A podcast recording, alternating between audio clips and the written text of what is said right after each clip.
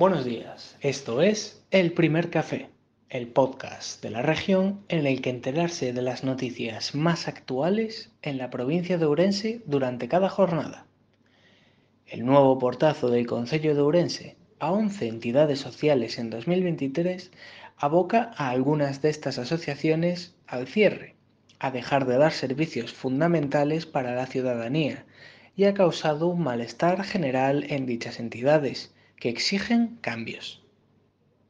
Este viernes, tres personas entraron en una sucursal de Abanca de forma escalonada para no generar suspicacias, apurando el horario de cierre al público y apenas minutos antes de que el furgón de seguridad que se lleva el dinero apareciese.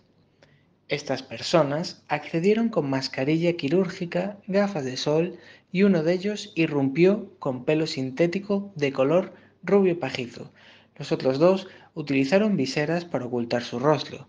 Estas personas acudieron a dicha sucursal para atracar el, el, negocio.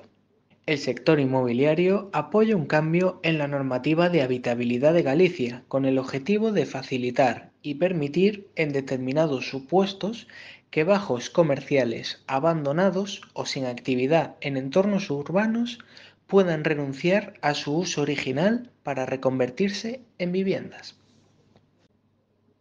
El sector de la pizarra Valdeorresa, con el 55% de la producción estatal en Galicia, se muestra optimista respecto a los resultados de este año 2023 la facturación de las exportaciones durante el primer semestre del año suponen 206,96 millones de euros, lo que es un aumento del 8,6% respecto al mismo periodo del ejercicio anterior.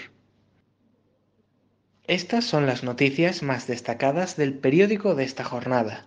Si desean conocerlas todas en profundidad, no dejen de consultar la edición impresa y la página web laregion.es les deseamos que tengan una feliz jornada de sábado.